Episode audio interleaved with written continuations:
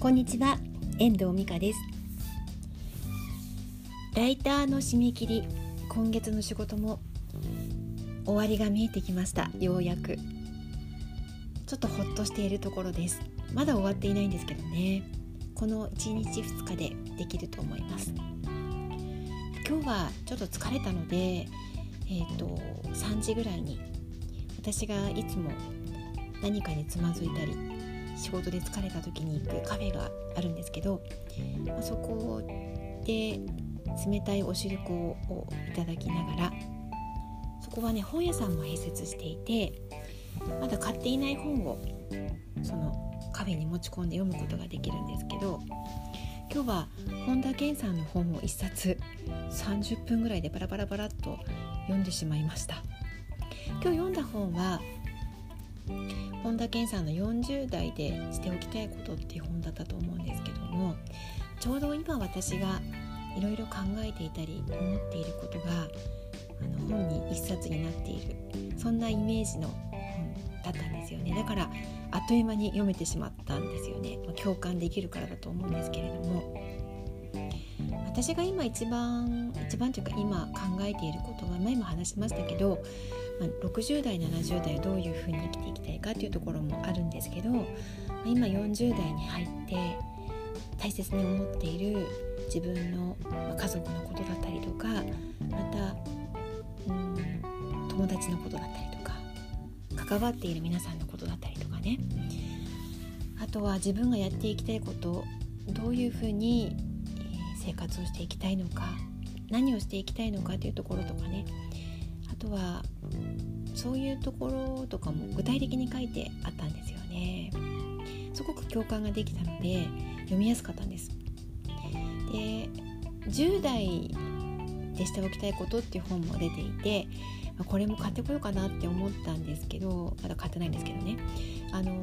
もし読んで共感できるようなものがあれば夏休みに東京から帰ってくる中学2年生のノンドに進めてみようかなっていうふうに考えていたところです。40代ってそこにも書いてありましたけど自分ができることできないこととかもだんだん分かってくるような、まあ、そんな時期でもあるようなんですよね。うん、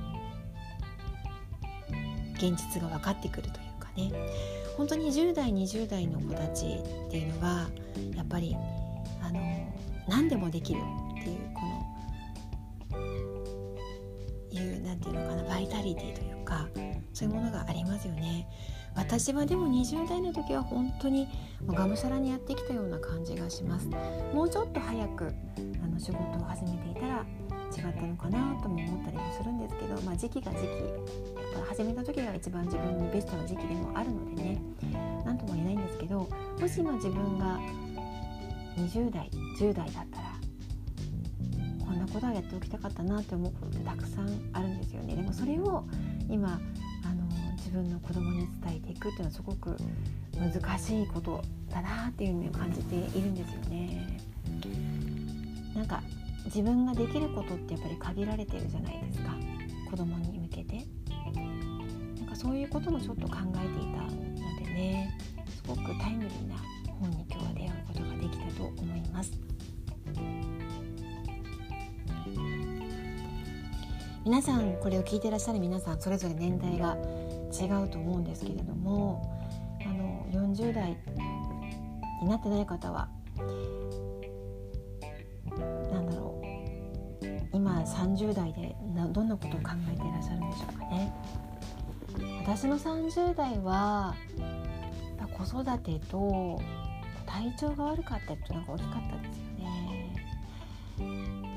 それだそれだけだった気がしますほとんど。あとは母の病気だったりとかっていうことかな。あと母との依存関係とかそんなところだったと思いますね。40代今になってちょっと自分自身のことを振り返れる余裕が出てきたようなそんな感じがしています。今の自分がね未来を作っていくのであのそう思って、まあ、コツコツとねいろんなことをやってます。今日はなんか読んだ本の感想をお伝えしました。本田健さんの40代でしておきたいこと。また10代でしておきたいこと。ちょっと読んでみていただけたらきっとね共感する方もいらっしゃるかもしれません。で私が伝えられることっていうのもやっぱりあるのかなと思ったんですよね。ちょっとなんか今まで40代の方に向けて発信してたんですけどちょっと対象を変えるなんかサイトを作ってもいいのかなとか SNS で発信してもいいのかなっていうふうに今日は思いました。では今日はこの辺りで終わりたいと思います。最後までお聴きいただきましてありがとうございました。また聞いてくださいね。ではまた。